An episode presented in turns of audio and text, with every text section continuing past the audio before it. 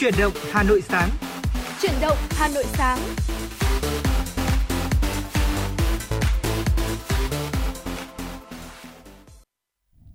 Dạ vâng, xin được gửi lời chào tới quý vị thính giả. Đồng hành cùng với quý vị thính giả trong buổi sáng ngày hôm nay của chương trình Chuyển động Hà Nội sáng là Thu Minh và Thu Thảo. Thưa quý vị, một ngày mới của một tuần mới đã lại bắt đầu. À, Thu Thảo xin được gửi lời chúc tới quý vị thính giả. Chúng ta sẽ có một ngày mới thật nhiều niềm vui và có cả một tuần mới làm việc thật hiệu quả. Ừ, à, xin cảm ơn lời chúc của Thu Thảo và à, đồng quan điểm với Thu Thảo, à, Thu Minh cũng như là à, toàn bộ ekip thực hiện chương trình chuyển động Hà Nội buổi sáng ngày hôm nay. Ừ. Mong rằng là quý vị thính giả chúng ta sẽ à, có một ngày mới thật là nhiều năng lượng và mong rằng là chương trình chuyển động Hà Nội của chúng tôi sẽ là một bước khởi đầu là một sự khởi đầu uh, đem tới cho quý vị thật là nhiều những năng lượng trong buổi sáng ngày hôm nay với rất là nhiều những tin tức đáng quan tâm cũng như là những giai điệu âm nhạc sẽ được chúng tôi gửi tới cho quý vị. Uh, chính vì vậy quý vị hãy giữ sóng và tương tác với chúng tôi thông qua số điện thoại nóng của chương trình là 024 3773 6688 hoặc là thông qua fanpage FM96 Thời sự Hà Nội. Dạ vâng và quý vị cũng đừng quên ba khung giờ phát sóng trực tiếp của chuyển động Hà Nội. Đó là chuyển động Hà Nội sáng từ 6 giờ 30 tới 7 giờ 30, chuyển động Hà Nội trưa từ 10 giờ tới 12 giờ và chuyển động Hà Nội chiều từ 16 giờ tới 18 giờ. Và trong ba khung giờ trực tiếp của chuyển động Hà Nội, các MC của chương trình sẽ liên tục cập nhật tới quý vị thính giả những thông tin ờ, đáng quan tâm và tất nhiên là bên cạnh đó không thể thiếu được những giai điệu âm nhạc. Chính vì vậy quý vị hãy giữ sóng và tương tác với chúng tôi thông qua hai kênh tương tác mà Thu Minh cũng vừa chia sẻ tới quý vị thính giả. Còn mở đầu chuyển động Hà Nội sáng ngày hôm nay, xin được mời quý vị chúng ta sẽ đón nghe những thông tin cập nhật do phóng viên chương trình thực hiện. Thưa quý vị và các bạn, theo tin từ Bộ Y tế, trong 24 giờ qua, nước ta ghi nhận 511 ca nhiễm COVID-19. Đây cũng là số ca mắc mới thấp nhất trong 12 tháng qua.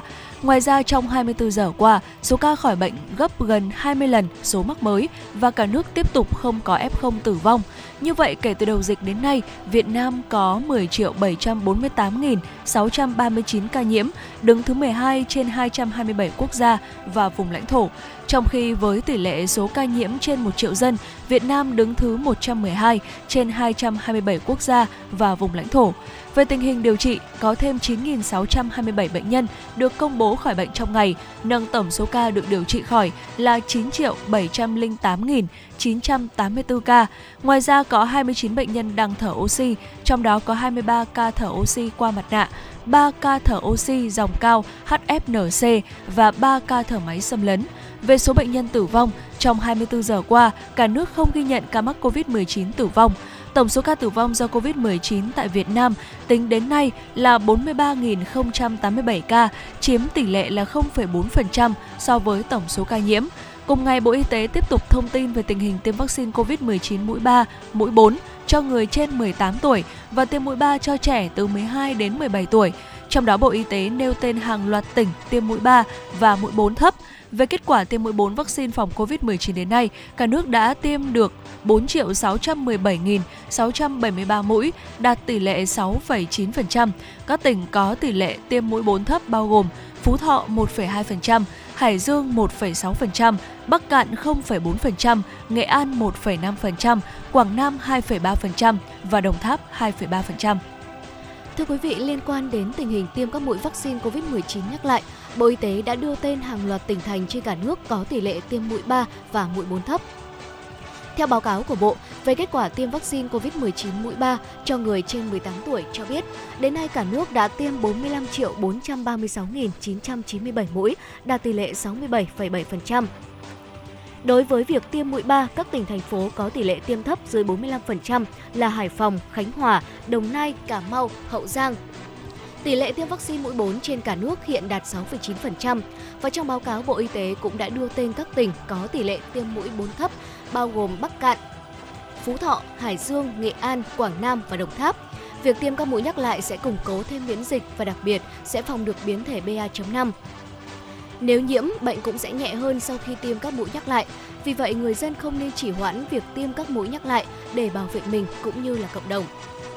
Những ngày gần đây, Việt Nam đã phát hiện một số ca mắc COVID-19 nhiễm biến chủng BA.5 tại các tỉnh đồng bằng sông Cửu Long. Dù chưa có ca mắc, nhưng ngành y tế địa phương đang rất lo ngại biến chủng này sẽ sớm xuất hiện và gây nhiều hệ lụy, bởi khu vực này đang có tỷ lệ tiêm vaccine mũi nhắc lại khá thấp.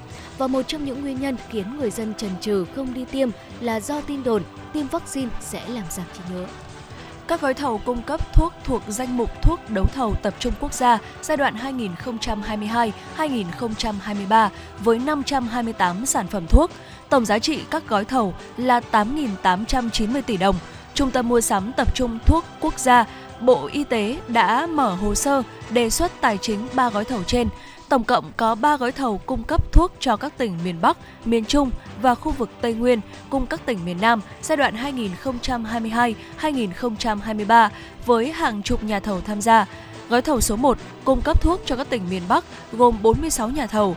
Gói thầu số 2 cung cấp thuốc cho các tỉnh miền Trung và khu vực Tây Nguyên gồm 45 nhà thầu. Gói thầu số 3 cung cấp thuốc cho các tỉnh miền Nam gồm 45 nhà thầu. Trong đợt đấu thầu năm nay, các thuốc trong danh mục thuộc đấu thầu cấp quốc gia là những loại có chi phí lớn và số lượng sử dụng nhiều như thuốc kháng sinh, tim mạch, tiểu đường, ung thư.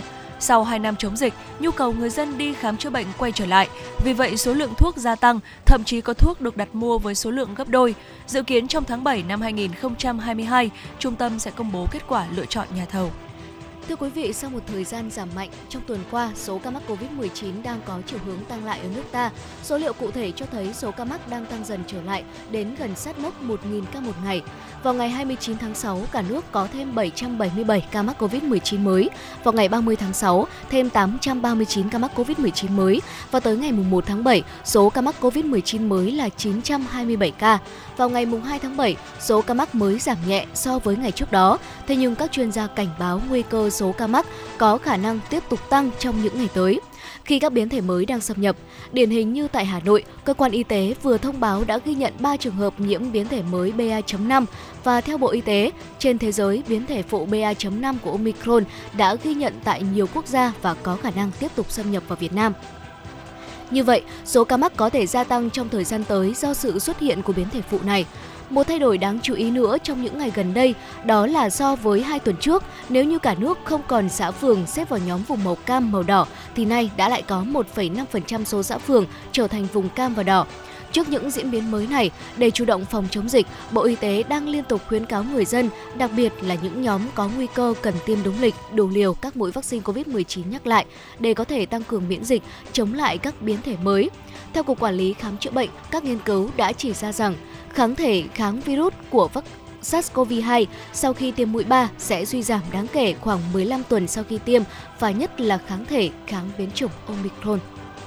Dạ vâng thưa quý vị, vừa rồi là những uh, tin tức đầu tiên mà chúng tôi gửi tới cho quý vị trong chương trình ngày hôm nay. Còn ngay sau đây thì uh, Thu Minh và Thu Thảo chúng tôi sẽ được gửi tặng tới quý vị một ca khúc âm nhạc đầu ngày mới.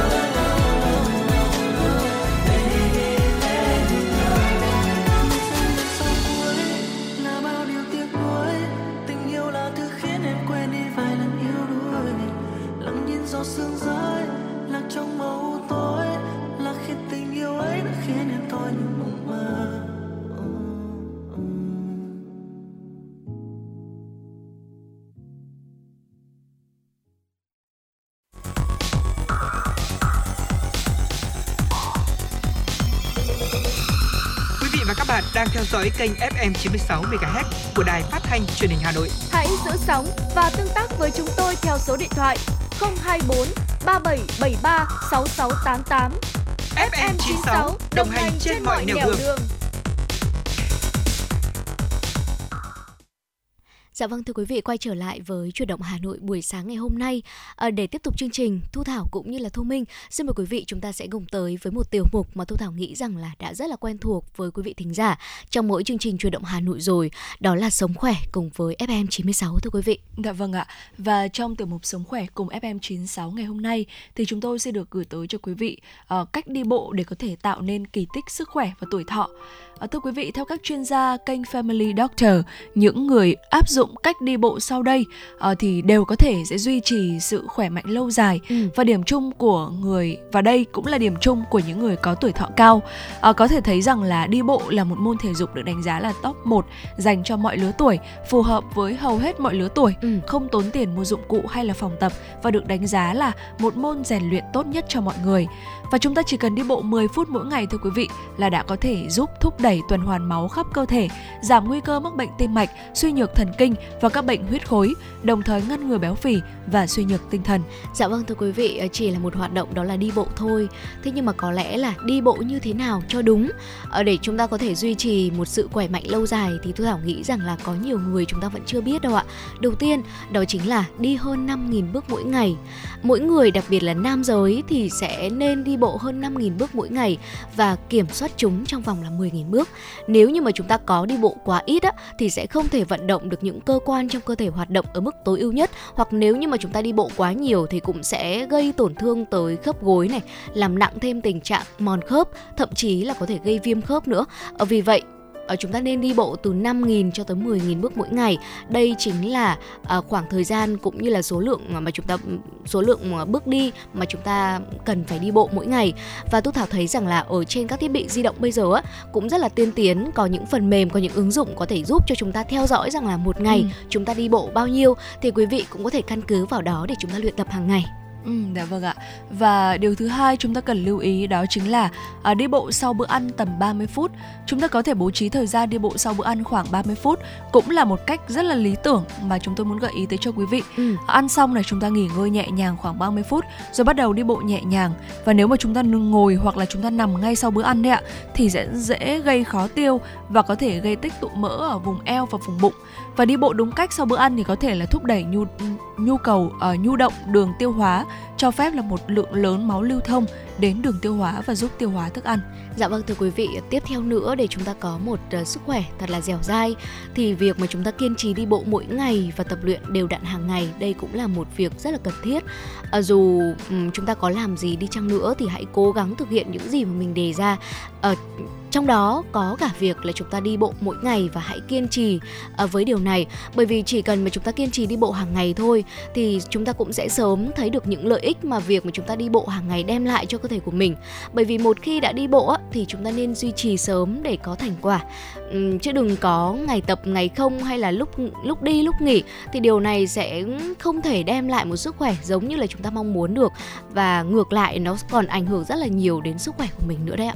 Dạ vâng ạ. Và bên cạnh sự kiên trì bền bỉ đó thì chúng ta cũng cần lưu ý đó chính là chúng ta hãy giữ một tâm trạng vui vẻ khi mà đi dạo bộ quý vị nhé. Ừ. Chúng ta tạm bỏ qua mọi muộn phiền này, thả lỏng cơ thể và tinh thần. À, đi bộ thì không chỉ là một bài tập thể dục đâu ạ, mà còn là một cách để chúng ta thư giãn cũng như là giảm áp lực rất hiệu quả nữa. Chính vì vậy chúng ta hãy thực sự để cho việc đi bộ giống như Thu Minh vừa đề cập đó là một cách thư giãn ừ. chứ không phải là một áp lực hay là là một việc mà chúng ta bắt buộc phải làm. Hãy ừ. coi đó giống như là một cách thư giãn, một cách để chúng ta gọi là giải trí đi và ừ. giảm áp lực đi ạ thì tôi mới nghĩ rằng là cái hiệu quả của việc đi bộ sẽ tăng lên rất là nhiều dạ vâng thưa quý vị một lưu ý nữa mà chúng ta à, nên uh, quan tâm đó chính là không nên đi bộ sau khi mà chúng ta uống rượu. Bởi vì có một số người uh, có thói quen là đi bộ sau khi mà chúng ta uống rượu bia rồi. Thế nhưng mà việc này sẽ gây tác hại rất là lớn đến gan của chúng ta ảnh hưởng lớn đến sức khỏe. Và ngoài ra khi mà chúng ta có thói quen hút thuốc khi đi bộ cũng không nên bởi vì sẽ hít phải quá là nhiều chất độc hại. Ở cái này thì thu thảo th- cũng bắt gặp rất là nhiều này. Đôi khi mình đi qua những công viên á mình vẫn thấy có một số người họ vừa đi bộ đấy đúng là là vừa tập luyện thể dục thể thao thế nhưng mà trên tay vẫn cầm một ờ, điếu thuốc để hút thì đúng là điều này không tốt một chút nào đâu thưa quý vị. Ừ, dạ vâng ạ. Và đó là một vài những lưu ý khi mà chúng ta đi bộ. Vậy thì ờ, đâu sẽ là những phương pháp đi bộ đúng cách đây ạ? Ở đầu tiên đó chính là chúng ta hãy giữ cho phần trên cơ thể được kéo căng thưa quý vị. Khi đi thì chúng ta cần ngẩng cao đầu, ngực và bụng à, vai hơi duỗi ra sau một cách tự nhiên. À, tư thế đi bộ này thì sẽ vừa đẹp này. Ừ. và khi mà chúng ta đi thì cũng không nên là gù lưng và hóp ngực để không làm tăng gánh nặng cho vùng eo và chân.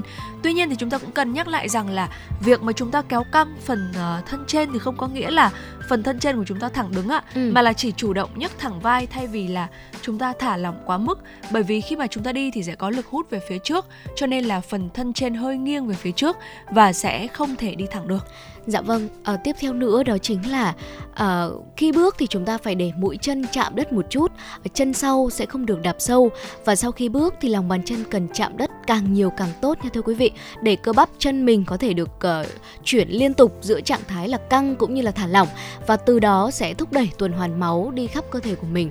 À, tuy nhiên thì chúng ta cũng nên lưu ý là sải bước chân không được quá dài cũng như là quá nhanh. Dạ vâng ạ. Và tiếp theo đó chính là uh, thu minh thấy rằng rằng là một số người thì chúng ta sẽ có thói quen là khi mà chúng ta đi bộ đấy ạ ừ. thì chúng ta sẽ cho tay vào túi quần.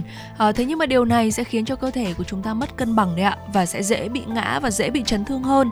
Chính vì thế mà khi bước đi thì hai tay của chúng ta cần đảm bảo điều gì ạ? Chúng ta cứ để cho nó vung tự nhiên thôi ạ. Đồng thời là với khoảng tốc độ thì uh, chúng ta để nó vung tự nhiên đồng thời với cái khoảng tốc độ thì cái bước đi của chúng ta mới đẹp và mới tự nhiên được ạ. Ừ, chọn giày phù hợp đây cũng là một điều mà chúng ta cần lưu ý khi mà à, luyện tập thể dục thể thao cũng như là đi bộ. Bởi vì chọn giày thể thao đế mềm vừa vặn với chân của mình này, cũng như là giày chạy bộ chuyên dụng. Nếu như mà chúng ta có điều kiện mua được thì điều này có thể giảm áp lực lên lòng bàn chân cũng như là tránh tổn thương khớp nhiều nhất khi mà chúng ta vận động. Bên cạnh đó thì cũng nên mặc quần áo thể thao thoải mái để cơ thể của chúng ta có thể thư giãn à, cả thể lực và tinh thần và việc mà chúng ta lựa chọn một lộ trình tập luyện phù hợp sẽ làm tăng lượng oxy tiêu thụ trong quá trình tập luyện. Nếu như mà không khí không tốt hoặc là có khí thải ô nhiễm thì điều này cũng sẽ ảnh hưởng rất là lớn đến quá trình ờ, chúng ta tập luyện và làm giảm hiệu quả tập luyện.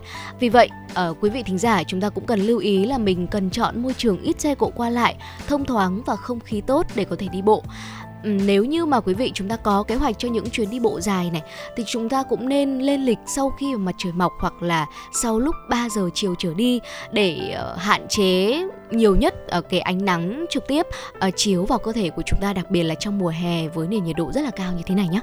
Dạ vâng ạ. Và bên cạnh việc là chúng ta lưu ý về thời gian để có thể uh, chuẩn bị và có cho mình một chuyến đi bộ dài thì chúng ta cũng ừ. cần có một lưu ý quan trọng nữa đó chính là trước cái chuyến đi bộ dài đó thì chúng ta nên khởi động và chuẩn bị trước uh, và đây là một điều rất là quan trọng mặc dù là chúng ta thấy đi bộ là một bài tập ờ, rất là đơn giản ừ. uh, hầu hết là ai cũng có thể thực hiện chỉ chẳng qua cái điều quan trọng là chúng ta có thực hiện đúng hay không và cũng không cần phải sử dụng những cái dụng cụ quá là phức tạp ừ. và bên cạnh chính vì thế mà chúng ta cũng nên nên dành thời gian một chút để có thể khởi động. Đây là một điều quan trọng trước khi mà chúng ta uh, có cho mình một chuyến đi bộ dài. Uh, chúng ta có thể nhẹ nhàng ép dây chằng này và cơ này hoặc là thực hiện những cái động tác ngồi xổm để tim và cơ hoạt động. Ừ. và nên áp dụng nguyên tắc là chúng ta đi từng bước đều nhịp.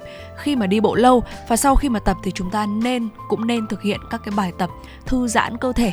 Và tôi mình nghĩ rằng là việc chúng ta khởi động trước này chúng ta bắt đầu vào bài tập của mình này và cuối cùng là chúng ta sẽ thực hiện các cái bài để có thể thả lỏng để có thể thư giãn ừ. cơ thể đây đều là những cái bước rất là quen thuộc rất là quen thuộc nếu như mà chúng ta là một người chăm tập thể dục thể thao và tôi mình nghĩ rằng là à, với một cái bài tập đi bộ à, có thể nói rằng là khá đơn giản như thu ừ. minh và thu thảo cũng đã đề cập. Suốt từ vừa từ đầu tới giờ thì mong rằng là chúng ta sẽ có cho mình những cái phương pháp cũng như là những cái lưu ý để chúng ta có thể thực hiện cái việc đi bộ một cách hiệu quả. Và nó thực sự là sẽ đem tới cho chúng ta một sức khỏe khỏe mạnh một sự bền bỉ dẻo dai quý vị nhé. Dạ vâng ạ. Và chúng tôi xin được tạm dừng tiểu mục sống khỏe cùng với FM96 tại đây. Và để tiếp tục uh, chương trình chuyển động Hà Nội buổi sáng ngày hôm nay uh, chúng ta hãy cùng tới với không gian âm nhạc của chương trình xin mời quý vị chúng ta sẽ cùng đón nghe ca khúc Bản tình ca ngày nắng với sự thể hiện của ca sĩ Dương Hoàng Yến và Vũ Hà Anh. Sau ca khúc này, chúng tôi sẽ còn quay trở lại và chuyển tới quý vị những thông tin tiếp theo.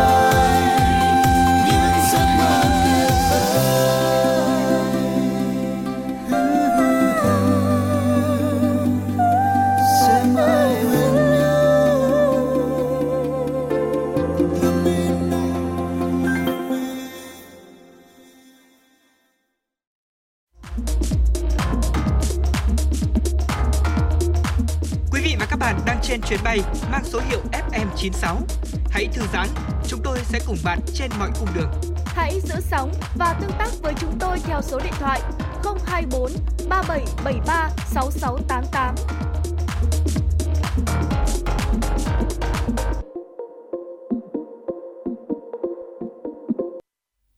Dạ vâng thưa quý vị, chúng ta vừa được lắng nghe giai điệu âm nhạc ca khúc Bản tình ca ngày nắng.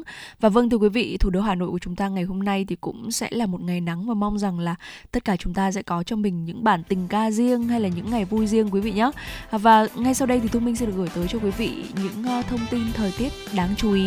Thưa quý vị, thủ đô Hà Nội của chúng ta ngày hôm nay thì có mây, ngày nắng nóng gai gắt, chiều tối có lúc có mưa rào và rông, đêm không mưa, gió Tây Nam cấp 2, cấp 3. Trong mưa rông có khả năng xảy ra lốc xét và gió giật mạnh, nhiệt độ thấp nhất từ 29 đến 31 độ, nhiệt độ cao nhất từ 36 đến 38 độ, có nơi trên 38 độ. Phía Tây Bắc Bộ có mây, ngày nắng nóng, có nơi có nắng nóng gai gắt, chiều tối và đêm có mưa rào và rông rải rác, gió nhẹ, trong mưa rông có khả năng xảy ra lốc xét, mưa đá và gió giật mạnh. Nhiệt độ thấp nhất từ 26 đến 29 độ, có nơi dưới 25 độ. Nhiệt độ cao nhất từ 37 đến à, xin lỗi quý vị từ 34 đến 37 độ, có nơi trên 38 độ. Phía Đông Bắc Bộ có mây, ngày nắng nóng, có nơi nắng nóng gay gắt, chiều tối và đêm có mưa rào và rông rải rác. Riêng khu vực vùng núi chiều tối có mưa rào và rông rải rác, gió Tây Nam cấp 2, cấp 3. Trong mưa rông có khả năng xảy ra lốc xét, mưa đá và gió giật mạnh. Nhiệt độ thấp nhất từ 28 đến 31 độ, vùng núi có nơi dưới 25 độ, nhiệt độ cao nhất từ 34 đến 37 độ, có nơi trên 38 độ. Từ Thanh Hóa đến Thừa Thiên Huế có mây, ngày nắng nóng và nắng nóng gay gắt. Chiều tối và đêm có mưa rào và rông vài nơi, gió Tây Nam cấp 3. Trong mưa rông có khả năng xảy ra lốc xét, mưa đá và gió giật mạnh. Nhiệt độ thấp nhất từ 29 đến 32 độ, nhiệt độ cao nhất từ 35 đến 38 độ, có nơi trên 38 độ. Dạ vâng thưa quý vị và đó là một số thông tin thời tiết ờ, ở Thu Minh cũng như là Thu Thảo cập nhật từ quý vị thính giả trong buổi sáng ngày hôm nay. Quay trở lại với dòng chảy tin tức của Chủ động Hà Nội sáng. Xin được tiếp tục cập nhật từ quý vị những thông tin đáng quan tâm. Thưa quý vị, Cục Quản lý Thị trường thành phố Hà Nội vừa tổ chức hội nghị sơ kết công tác 6 tháng đầu năm và triển khai nhiệm vụ 6 tháng cuối năm 2022, kỷ niệm 65 năm ngày truyền thống lực lượng quản lý thị trường. Về dự hội nghị có đồng chí Trần Hữu Linh, Tổng cục trưởng Tổng cục Quản lý Thị trường và cùng dự có các đồng chí là nguyên lực lượng quản lý thị trường Hà Nội qua các thời kỳ, lãnh đạo Cục Quản lý Thị trường thành phố Hà Nội và các đồng chí là trưởng phòng, phó trưởng phòng, đội trưởng, phó đội trưởng các đội quản lý thị trường. Kết quả kiểm tra xử lý vi phạm 6 tháng đầu năm nay, tính đến ngày 10 tháng 6, lực lượng quản lý thị trường Hà Nội đã kiểm tra 1.827 vụ, xử lý 1.707 vụ. Tổng số tiền xử lý là 50,46 tỷ đồng, trong đó phạt hành chính 19,379 tỷ đồng, trị giá hàng tịch thu là 9,587 tỷ đồng, giá trị hàng tiêu hủy tái chế là 21,502 tỷ đồng, chuyển cơ quan điều tra 17 vụ.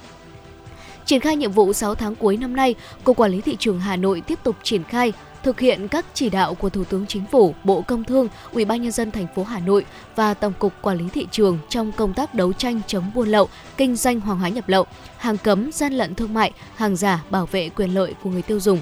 tiếp tục chỉ đạo các đội quản lý thị trường triển khai hiệu quả kế hoạch kiểm tra định kỳ năm 2022, tập trung kiểm tra xử lý vi phạm trong hoạt động kinh doanh xăng dầu, khí dầu mỏ hóa lỏng, rượu, hóa chất, khí N2O, hàng hóa tiêu dùng nhập lậu, hàng giả, xâm phạm quyền sở hữu trí tuệ, tăng cường kiểm tra, kiểm soát xử lý triệt để các hành vi vi phạm hành chính trong các tháng cao điểm cuối năm như dịp Tết Trung thu, Tết Dương lịch hay là Tết Nguyên đán phối hợp giám sát kiểm tra hoạt động xúc tiến thương mại kinh doanh theo phương thức đa cấp, trong đó tập trung chỉ đạo triển khai kiểm tra, kiểm soát, xử lý vi phạm trong các lĩnh vực hoạt động khác.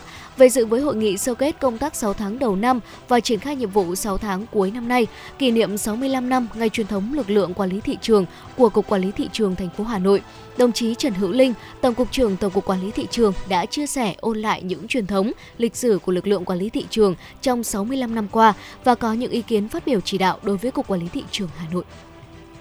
Phó Thủ tướng Chính phủ Lê Minh Khái vừa ký nghị quyết của Chính phủ thông qua dự án nghị quyết của Ủy ban Thường vụ Quốc hội về mức thuế bảo vệ môi trường đối với xăng dầu mỡ nhờn.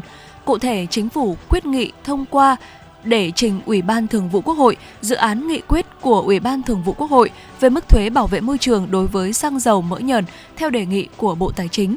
Bộ Tài chính chịu trách nhiệm về nội dung, số liệu báo cáo theo đề nghị của Bộ Tài chính điều chỉnh mức thuế bảo vệ môi trường đối với nhóm xăng dầu mỡ nhờn xuống mức sàn trong khung thuế đến hết ngày 31 tháng 12 năm 2022 như sau. Xăng giảm từ 2.000 đồng một lít xuống mức sàn 1.000 đồng một lít. Nhiên liệu bay giảm từ 1.500 đồng một lít xuống mức sàn 1.000 đồng một lít. Dầu diesel giảm từ 1.000 đồng một lít xuống mức sàn 500 đồng một lít dầu ma rút dầu nhờn giảm từ 1.000 đồng một lít xuống mức sàn 300 đồng một lít, mỡ nhờn giảm từ 1.000 đồng một kg xuống mức sàn 300 đồng một kg, dầu hỏa giữ mức 300 đồng một lít vì đây là mức sàn trong khung mức thuế. Bộ Tài chính vừa ban hành thông tư hướng dẫn một số điều của Nghị định số 121-2021 NDCP của Chính phủ về kinh doanh trò chơi điện tử có thưởng dành cho người nước ngoài. Thông tư quy định phí thẩm định cấp gia hạn giấy chứng nhận đủ điều kiện kinh doanh của doanh nghiệp là 150 triệu đồng, phí thẩm định cấp lại điều chỉnh giấy chứng nhận đủ điều kiện kinh doanh của doanh nghiệp là 5 triệu đồng. Theo thông tư, sau khi thẩm định doanh nghiệp có đủ điều kiện được cấp, cấp lại, điều chỉnh và gia hạn giấy chứng nhận đủ điều kiện kinh doanh, Bộ Tài chính thông báo cho doanh nghiệp nộp phí thẩm định theo quy định của pháp luật. Sau khi nhận được thông báo của Bộ Tài chính, doanh nghiệp có trách nhiệm nộp phí vào ngân sách nhà nước theo quy định. Doanh nghiệp chỉ được cấp, cấp lại, điều chỉnh và gia hạn giấy chứng nhận đủ điều kiện kinh doanh sau khi đã nộp phí vào ngân sách nhà nước. Ngoài ra, theo quy định tại thông tư, doanh nghiệp được quyền tạm ngừng sử dụng đồng tiền quy ước theo nhu cầu quản lý. Tối thiểu 5 ngày làm việc trước thời điểm tạm ngừng sử dụng, doanh nghiệp phải thông báo bằng văn bản với Sở Tài chính, cơ quan thuế trực tiếp quản lý tại địa phương để theo dõi và quản lý. Trường hợp có thay đổi về thời điểm tiếp tục sử dụng đồng tiền quy ước trở lại, doanh nghiệp phải thông báo lại bằng văn bản cho các cơ quan này. Doanh nghiệp phải mở sổ theo dõi quản lý đồng tiền quy ước, bao gồm các nội dung cơ bản là hình thức đồng tiền quy ước, số lượng, chủng loại đồng tiền quy ước doanh nghiệp mua, tái xuất hoặc tiêu hủy, trong đó cụ thể theo từng mệnh giá và loại ngoại tệ, ngày mua, tái xuất hoặc tiêu hủy, tên của nhà sản xuất, cung cấp, các nội dung khác theo yêu cầu quản lý của doanh nghiệp. Ủy ban nhân dân thành phố Hà Nội vừa ban hành kế hoạch triển khai công tác khắc phục hậu quả bom mìn, chất độc hóa học dioxin sau chiến tranh trên địa bàn thành phố Hà Nội. Kế hoạch nhằm quán triệt và cụ thể hóa quyết định của Thủ tướng Chính phủ về ban hành kế hoạch hành động quốc gia khắc phục hậu quả chất độc hóa học dioxin sau chiến tranh ở Việt Nam và chương trình hành động quốc gia khắc phục hậu quả bom mìn sau chiến tranh giai đoạn 2010-2025 trên địa bàn thành phố Hà Nội, nâng cao nhận thức các cấp các ngành và nhân dân về tác hại bom mìn, vật liệu nổ, chất độc hóa học dioxin, tiếp tục tham gia đề xuất xây dựng cơ chế chính sách của nhà nước của thành phố từng bước quan tâm đầu tư, kịp thời điều chỉnh định mức, chế độ bảo đảm cho nạn nhân, cải thiện chất lượng cuộc sống, khắc phục khó khăn vươn lên. Tái hòa nhập với cộng đồng, thành phố yêu cầu tiếp tục chỉ đạo đẩy mạnh công tác tuyên truyền, nâng cao nhận thức, ý thức trách nhiệm của các cơ quan, tổ chức và nhân dân, đổi mới nội dung, hình thức, biện pháp tuyên truyền để đẩy nhanh tiến độ, bảo đảm chất lượng hiệu quả, chủ động phòng tránh phơi nhiễm chất độc hóa học dioxin và tai nạn bom mìn vật liệu nổ, bảo đảm 100% nạn nhân chất độc hóa học dioxin được quản lý thai nghén, tư vấn sinh sản nhằm giảm nguy cơ gia tăng nạn nhân ở các thế hệ tiếp theo, xây dựng cập nhật cơ sở dữ liệu thông tin đáp ứng yêu cầu quản lý các hoạt động khắc phục hậu quả bom mìn, chất độc hóa học dioxin sau chiến tranh. Phấn đấu đến năm 2025 không cần xảy ra các vụ tai nạn do bom mìn, vật liệu nổ xảy ra trên địa bàn thành phố. Thưa quý vị, khoảng 17 giờ 30 ngày hôm qua, nhận được tin báo tại nhịp 7 cầu Trương Dương, hướng từ quận Hoàn Kiếm sang quận Long Biên, có thanh niên định tự tử. Tổ công tác đội cảnh sát giao thông số 5 phòng cảnh sát giao thông công an thành phố Hà Nội, bao gồm đại úy Phan Đức Hùng, Trần Trung Kiên và Nguyễn Quang Vinh cùng tổ bảo vệ cầu đã nhanh chóng tiếp cận. Khi có mặt tại hiện trường, phát hiện một thanh niên đang trèo qua lan can cầu để phân tán sự chú ý của đối tượng, cảnh sát giao thông cùng người dân đã tổ chức phân luồng, đồng thời tiếp cận khuyên bảo. Tuy nhiên, người này vẫn kiên quyết đòi nhảy xuống sông Hồng. Lợi dụng lúc người thanh niên không để ý, tổ công tác cùng một số người dân đã lao vào cưỡng chế, đưa tới khu vực an toàn. Tại công an phường Bồ Đề, quận Long Biên, làm rõ người này là DHS, sinh năm 1997 ở huyện Văn Yên, tỉnh Yên Bái. Tổ công tác đã liên hệ với người nhà anh này để phối hợp cùng giải quyết. Công an huyện Ba Vì Hà Nội cho biết đã ra quyết định khởi tố bị can đối với Đồng Đại Thế, sinh năm 1991, ở xã Yên Hồng, huyện Ý Yên, Nam Định về tội vi phạm quy định về quản lý bảo vệ động vật nguy cấp quý hiếm, quy định tại điều 244 Bộ luật hình sự.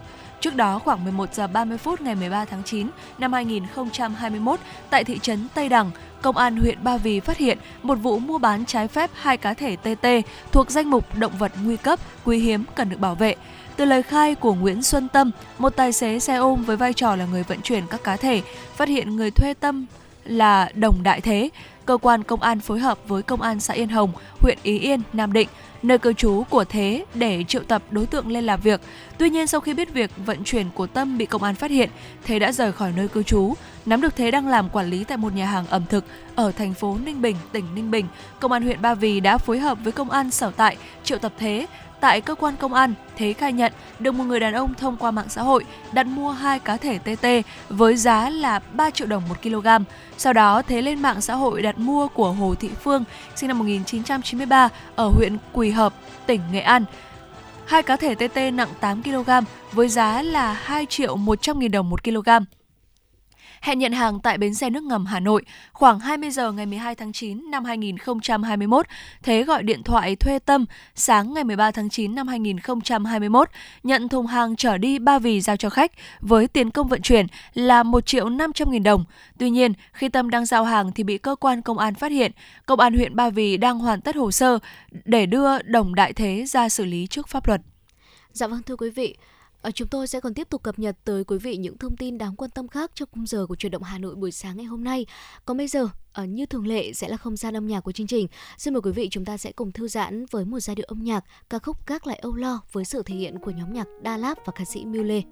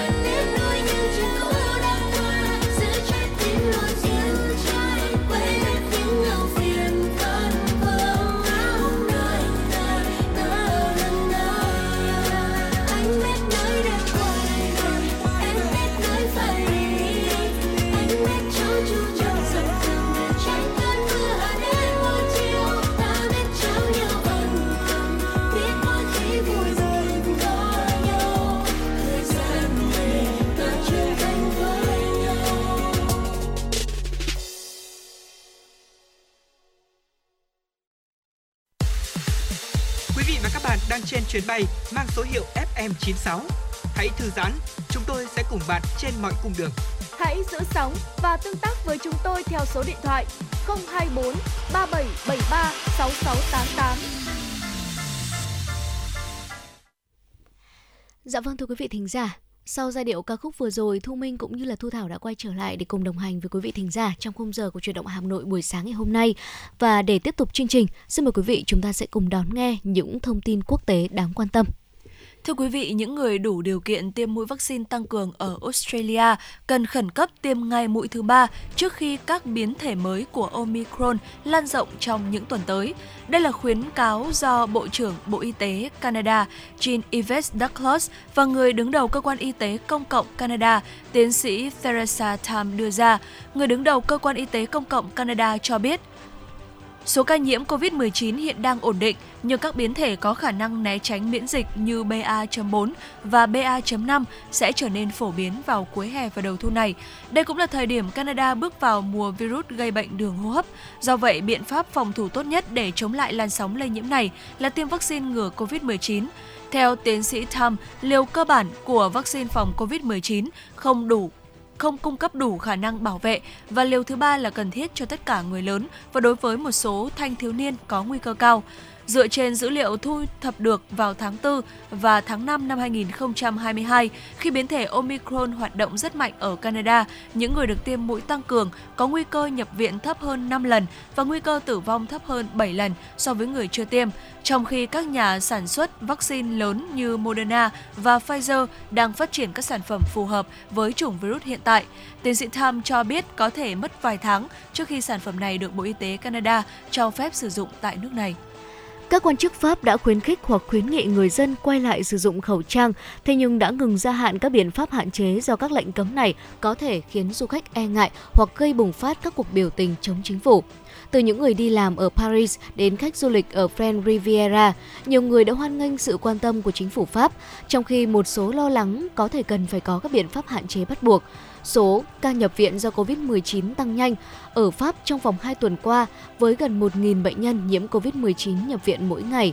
Và theo dữ liệu của chính phủ Pháp, ước tính của trang Awards in Data, tình trạng gia tăng số ca nhiễm COVID-19 cũng đang diễn ra ở các quốc gia châu Âu khác, nhưng Pháp có tỷ lệ bệnh nhân COVID-19 điều trị trong bệnh viện đặc biệt cao. Người phát ngôn chính phủ Pháp Olivia Giraud cho tuần này cho biết nước này không có kế hoạch tái áp đặt các quy định hạn chế toàn quốc hoặc đặt ra các điều kiện cho việc tụ tập tại các địa điểm trong nhà và những hoạt động khác. Trong khi đó, các bệnh viện ở Pháp đang phải vật lộn với tình trạng nhân viên làm việc quá tải và thiếu hụt kinh phí. Giới chức địa phương đang dự tính đưa ra những biện pháp mới, bao gồm quy định đeo khẩu trang ở khu vực trong nhà tại một số thành phố, thế nhưng không hạt Xin lỗi quý vị, thế nhưng không hạn chế hoạt động kinh tế. Vào sáng sớm hôm qua, mưa lớn đã khiến nước trong đập Waragamba tại Sydney tràn bờ, sớm hơn so với dự báo ban đầu.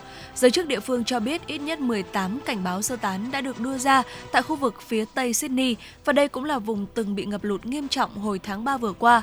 Các tuyến đường trong thành phố đều bị cô lập, trong khi nhiều khu vực ngoại ô đã bị ngập. Bà Stephanie Cook, người đứng đầu cơ quan dịch vụ khẩn cấp bang New South Wales, nhận định tình hình hiện nay rất khẩn cấp, đe dọa đến mạng sống của người dân.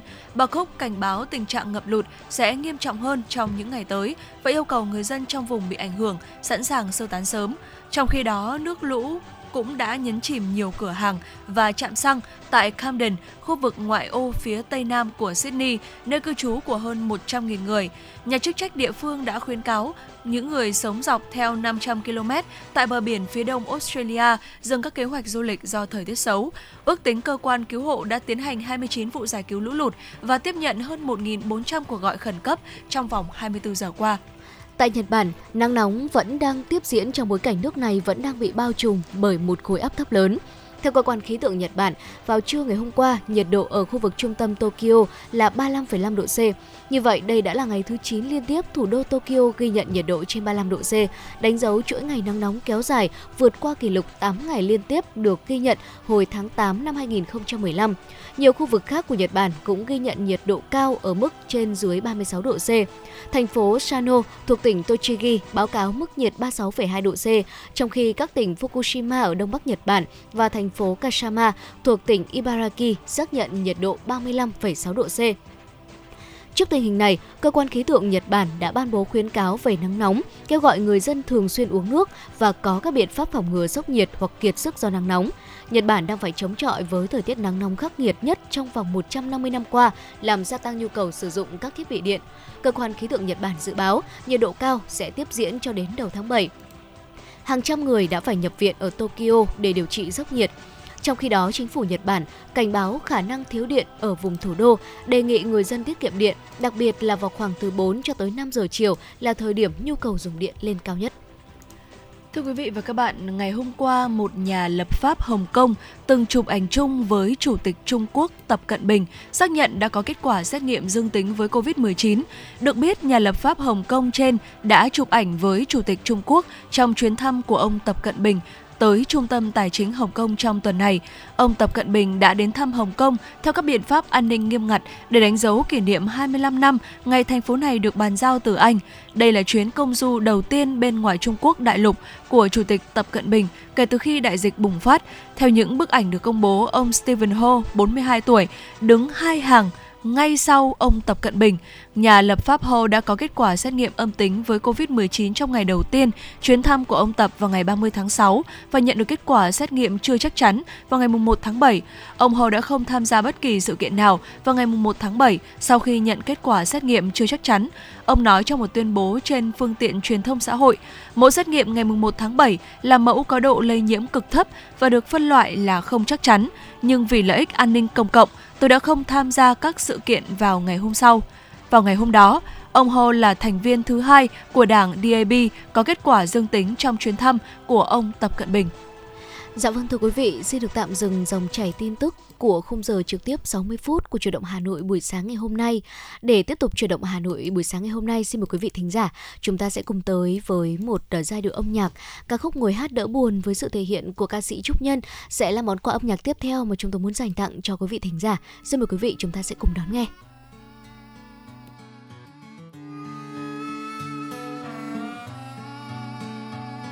ở đây là đâu cớ gì tôi buồn giàu? Chờ ai thật lâu, có gì sai từ đầu? Chuyện đang xảy ra là gì? Làm tôi buồn thêm nữa đi. Giờ tiếp tục hay rút lui hay là lặng im? Nhìn tôi mà xem có gì vui ở đời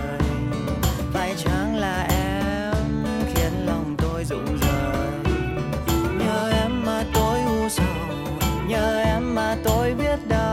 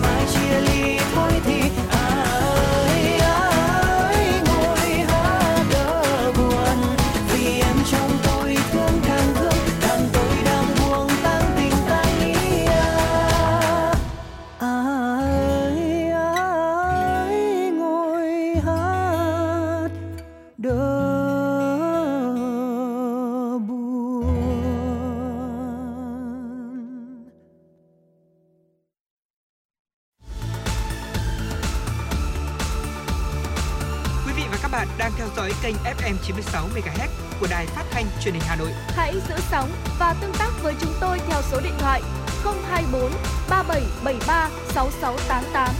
FM 96 đồng hành trên mọi nẻo đường.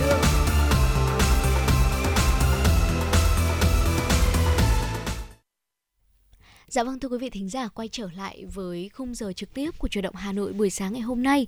Xin mời quý vị hãy cùng Thu Minh với Thu Thảo. Chúng ta sẽ cùng di chuyển tới một vùng đất mới để chúng ta khám phá một món ăn, một món bún mà có lẽ là đối với nhiều người nó còn khá là lạ lẫm. Đó là bún xiêm lo thưa quý vị. Dạ. Đây chính là một phiên bản biến tấu từ món ăn Khmer và đã khiến rất là nhiều người phải lòng khi mà đến miền Tây để thưởng thức món ăn này. Dạ vâng thưa quý vị, à, không chỉ nổi tiếng với rất là nhiều miệt vườn sum xuê cây trái hay là các chợ nổi nhộn nhịp, miền Tây Nam Bộ còn được nhiều người yêu thích nhờ vào các món ăn dân dã lạ mà ngon. Và khi nhắc đến các món bún trứ danh của miền Tây thì chúng ta chắc chắn là không thể bỏ qua những cái tên như là bún mắm, bún cá, bún nước lèo, bún gỏi già hay là bún xiêm lo. Ừ. Bún xiêm lo là một món ăn dân dã được bán ở các quán vỉa hè và bình dân ở một số tỉnh miền Tây như là Long An này hay là An Giang. Tuy nhiên thì à, món bún này nổi tiếng nhất là ở Mộc Hóa, Kiến Tường, Vĩnh Hương của Long An. Ở đây vốn dĩ là một món ăn có xuất xứ từ Campuchia, quen thuộc của người Khmer với cách chế biến khá đơn giản như là nấu nước lèo từ cá lóc này, sau đó chúng ta ăn cùng với cả bún miên và muối ớt. Tuy nhiên sau này thì nhờ vào sự sáng tạo thêm cho hợp với khẩu vị của người Việt thì bún xiêm lo đã nhanh chóng trở thành một trong các món bún được yêu thích ở miền Tây. Dạ vâng thưa quý vị, đầu tiên thì người đầu bếp sẽ phải chọn những con cá lóc có kích cỡ to này, tiếp đó là cắt bỏ phần đầu mang đi luộc để nước lèo ngon và ngọt hơn. Còn phần thịt cá sẽ được mang viên thành hình tròn hoặc là vuông bằng đầu ngón tay rồi là nấu trong nước có nghệ băm nhuyễn, muối, nước mắm cũng như là bột ngọt. Ở phiên bản bún xiêm lo của người Khmer thì sẽ không dùng thịt hay là xương heo hầm à, lấy nước dùng mà sẽ chỉ sử dụng cá lóc cũng như là nghệ tươi thôi. Thế nhưng mà nước lèo của món ăn này vẫn có vị ngọt thanh tự nhiên từ thịt cá. Và để món ăn thêm hấp dẫn hơn, hợp với sở thích của nhiều người hơn thì món bún xiêm lo cũng được người dân miền Tây chế biến có thêm à, một vài miếng da lợn luộc. Bún xiêm lo thường dùng loại bún miến có sợi dài và dai. Sau khi cho bún vào bát thì người ta sẽ chan nước lèo ngập mặt bún rồi là thêm vào chả cá lóc này, ở da heo luộc cắt miếng cũng như là đầu cá. Và tùy vào khẩu vị của thực khách mà chúng ta có thể thêm hoặc là bớt các món ăn đi kèm thưa quý vị. Dạ vâng ạ và đặc biệt là khi mà thưởng thức món bún xiêm lo thì thực khách sẽ không thể bỏ qua hai loại rau ăn kèm là kèo nèo và giá. Ừ. Kèo nèo còn được biết đến với tên gọi đó là nê thảo hay là tai tượng và đây là một loại cây có phần thân khá là giống lục bình, mọc nhiều ở đồng bằng sông Cửu Long và nổi tiếng với vị ngọt pha chút đắng và hơi chát. À, cây kèo nèo có thể được dùng để nấu canh hoặc là chúng ta ăn sống và khi được kết hợp cùng với nghệ tươi và cá lóc trong món bún xiêm lo, nguyên liệu này thì sẽ có hương vị vô cùng lạ miệng và hấp dẫn thưa quý vị. À, có lẽ do người Khmer ít khi ăn nước mắm cho nên là muối ớt trở thành một gia vị chấm phổ biến trong các món ăn của họ. Ừ. Vì vậy khi mà chúng ta ăn bún xiêm lo thì thực khách có thể thêm vào một chút muối ớt này cho nước lèo đậm đà hoặc là dùng chúng Ừ. để có thể chấm với đầu cá da heo quý vị nhé. Và bên cạnh cá lóc thì thực khách cũng có thể ăn bún xiêm lo cùng với lươn, chạch, cá rô và cả thịt bò. Và khi mà ăn bún xiêm lo thì thực khách sẽ cảm nhận được là nước dùng ngọt thanh, thịt Ừ. cá tươi thơm và ngọt cùng với một chút rau thanh mát và đậu phộng bùi béo. Món bún này thì được bán cả sáng, trưa và chiều tại Long An và nhiều tỉnh miền Tây lân cận. Dạ vâng thưa quý vị, ờ, một món ăn rất là thanh đạm thôi thế nhưng mà cũng đầy đủ chất dinh dưỡng ờ, sẽ khiến cơ thể của chúng ta nhẹ nhàng hơn, đầy năng lượng hơn chứ không quá là dư thừa thịt mỡ giống như là nhiều món ăn khác. Ở bún xiêm lo thì không chỉ là món ăn của sự giao thoa của văn hóa mà đó còn vô cùng độc đáo cũng như là ngon miệng. Và quý vị thính giả thân mến, nếu như mà quý vị chúng ta có dịp du lịch tới miền Tây thì cũng nhất định là hãy thử một món ăn này để có thể trải nghiệm xem là vị của nó như thế nào và quay trở lại chia sẻ cùng cùng với Thu Minh, ở Thu Thảo và chương trình truyền động Hà Nội quý vị nhé. Dạ vâng ạ và với phần chia sẻ vừa rồi thì cũng đã khép lại chương trình truyền động Hà Nội sáng ngày hôm nay. À, rất cảm ơn quý vị đã đồng hành cùng với chúng tôi trong 60 phút vừa qua của chương trình. À, quý vị hãy nhớ số điện thoại của truyền động Hà Nội trên kênh FM 96 MHz Đài Phát thanh Truyền hình Hà Nội 024 3773 6688. À, quý vị có những vấn đề quan tâm cần chia sẻ hoặc có mong muốn được tặng bạn bè người thân một ca khúc yêu thích hay là một lời nhắn yêu thương thì hãy tương tác với chúng tôi thông qua số điện thoại của chương trình mà Thu Minh vừa đề cập quý vị nhé. Và ngoài ra là đừng quên khung giờ trưa nay của chương trình từ 10 giờ đến 12 giờ, Thu Minh và Thu Thảo sẽ quay trở lại.